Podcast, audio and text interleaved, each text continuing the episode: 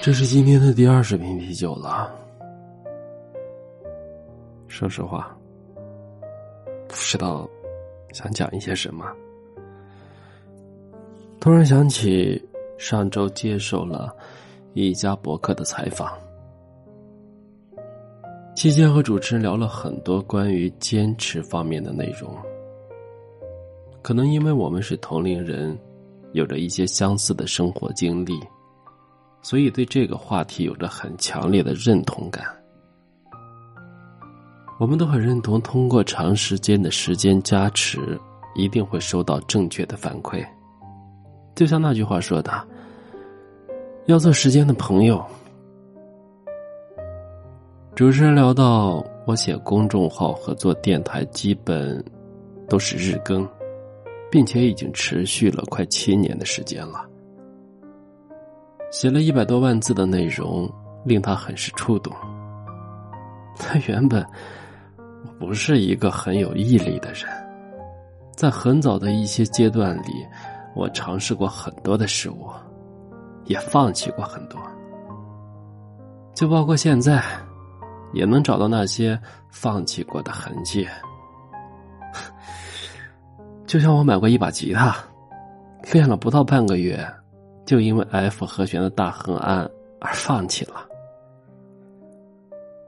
可能是因为琴枕太高，也可能是因为琴弦太硬。总之，那把吉他现在已经变成了我的装饰物了。我还买过一把电子琴，花了一万多，报了成人班，最后实在是懒得学五线谱，也草草了之。然后老师都无力催我了，对我也放弃了。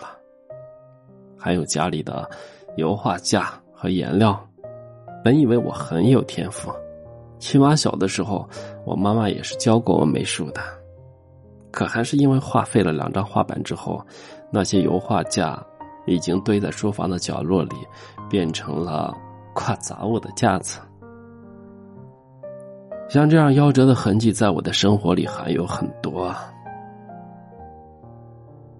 今天仔细的想想，如果当初这些事物我都能够坚持下来，哪怕一天只用一个小时去练它们，或者是一周只练一个一两次，那么几年的时间积攒下来，我应该会成为一名很厉害的人吧。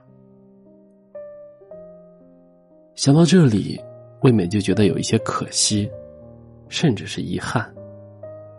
坚持的道理，我们每一个人都懂，但它难就难在怎么去跨越认知和实践中的那条鸿沟，特别是在坚持做某一件事情，但没有很快收到正向激励的时候，就更容易放弃了。我现在特别喜欢和能够长时间坚持做一件事情的人交朋友。因为在他们的身上，你一定会看到这种正向的反馈。去年的时候，我在一家咖啡店里认识了一位弹吉他、唱民谣特别好听的小姐姐。后来我才知道，她大学学的是学前教育，从来没有系统的学过音乐。毕业后，也是先成为了一名幼师。弹吉他、唱歌就是他的一门日常爱好，但是他坚持了六年的时间。目前，他不仅是很多酒吧、咖啡店争抢的驻唱歌手，他还是吉他老师，并且自己也要马上出自己的专辑了。还有就是我身边的一个朋友，上大学的时候字写的特别丑，简直就是小学生水平。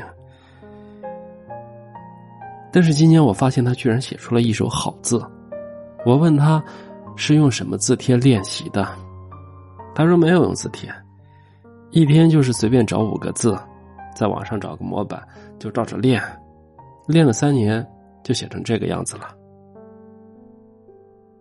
我经常混在一起的摄像师朋友，他大学学的是化工专业，没事的时候就拿着一台相机到处拍拍拍拍。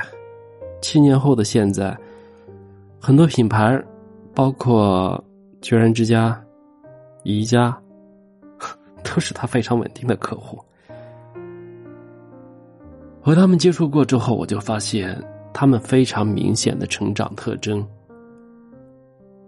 第一，他们最开始并没有太强烈的功利心。第二，他们也都被现实锤爆过，不得不无奈的臣服于眼前的苟且。第三，他们都走过从不专业到专业的过程，字符有限，当然在坚持的期间，他们也都有过动摇、放弃的念头，但好在还是坚持了下来。这个过程我就不再啰嗦了。所以，第四，他们都能够重新的振作，并且相信坚持。所能给他们带来的成长，他们和我们一样，都是普通到不能再普通的平凡人。可是现在，他们都有了一些不太平凡的成就。如果我们把时间继续的延长，十年后、二十年后、三十年后，他们会做到什么样的成绩呢？他们。也都从原来不喜欢的工作转型到了自己喜欢的生活方式上。所以说到底，成就一件事，一定是堆积在大把的时间和精力上的。这种堆积的工作，我们就叫做坚持。虽然坚持是一种反人性的行为特征。但是不得不说，这种反人性的行为，往往会给我们带来巨大的收获。当你通过这种坚持的行为方式，最终收获了正向的反馈，在你今后的生活里，已经就戒不掉这种优势的习惯了。成长从来都不是一条笔直平坦的路，它一定是走一条弯曲的路。才会让你和你期待的生活不期而遇。万圣节的那天，和几个小伙伴还聊到了明年的计划。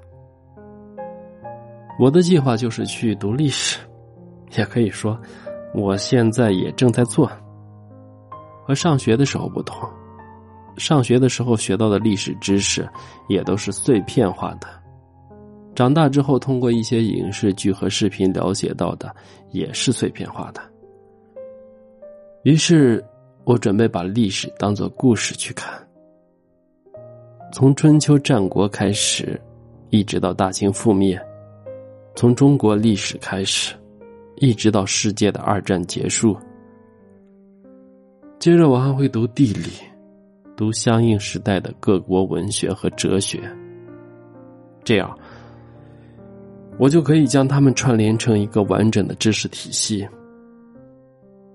虽然我不知道今后我会用它们来做什么，但我觉得只要我坚持下来，一定会有一个非常大的成长改变。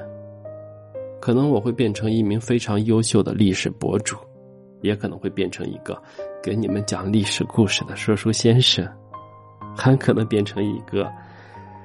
能给宝宝讲无数睡前故事的超级奶爸，但这些并不重要。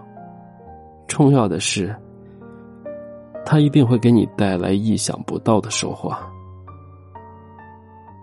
放弃一件事情真的很容易，但是你能够长时间的坚持做一件事情，一定会更酷。它不仅很酷，而且还能够改变你的未来。要相信，做时间的朋友，他一定会让你变成那些人口中很厉害的人。我是余生，感谢您的收听。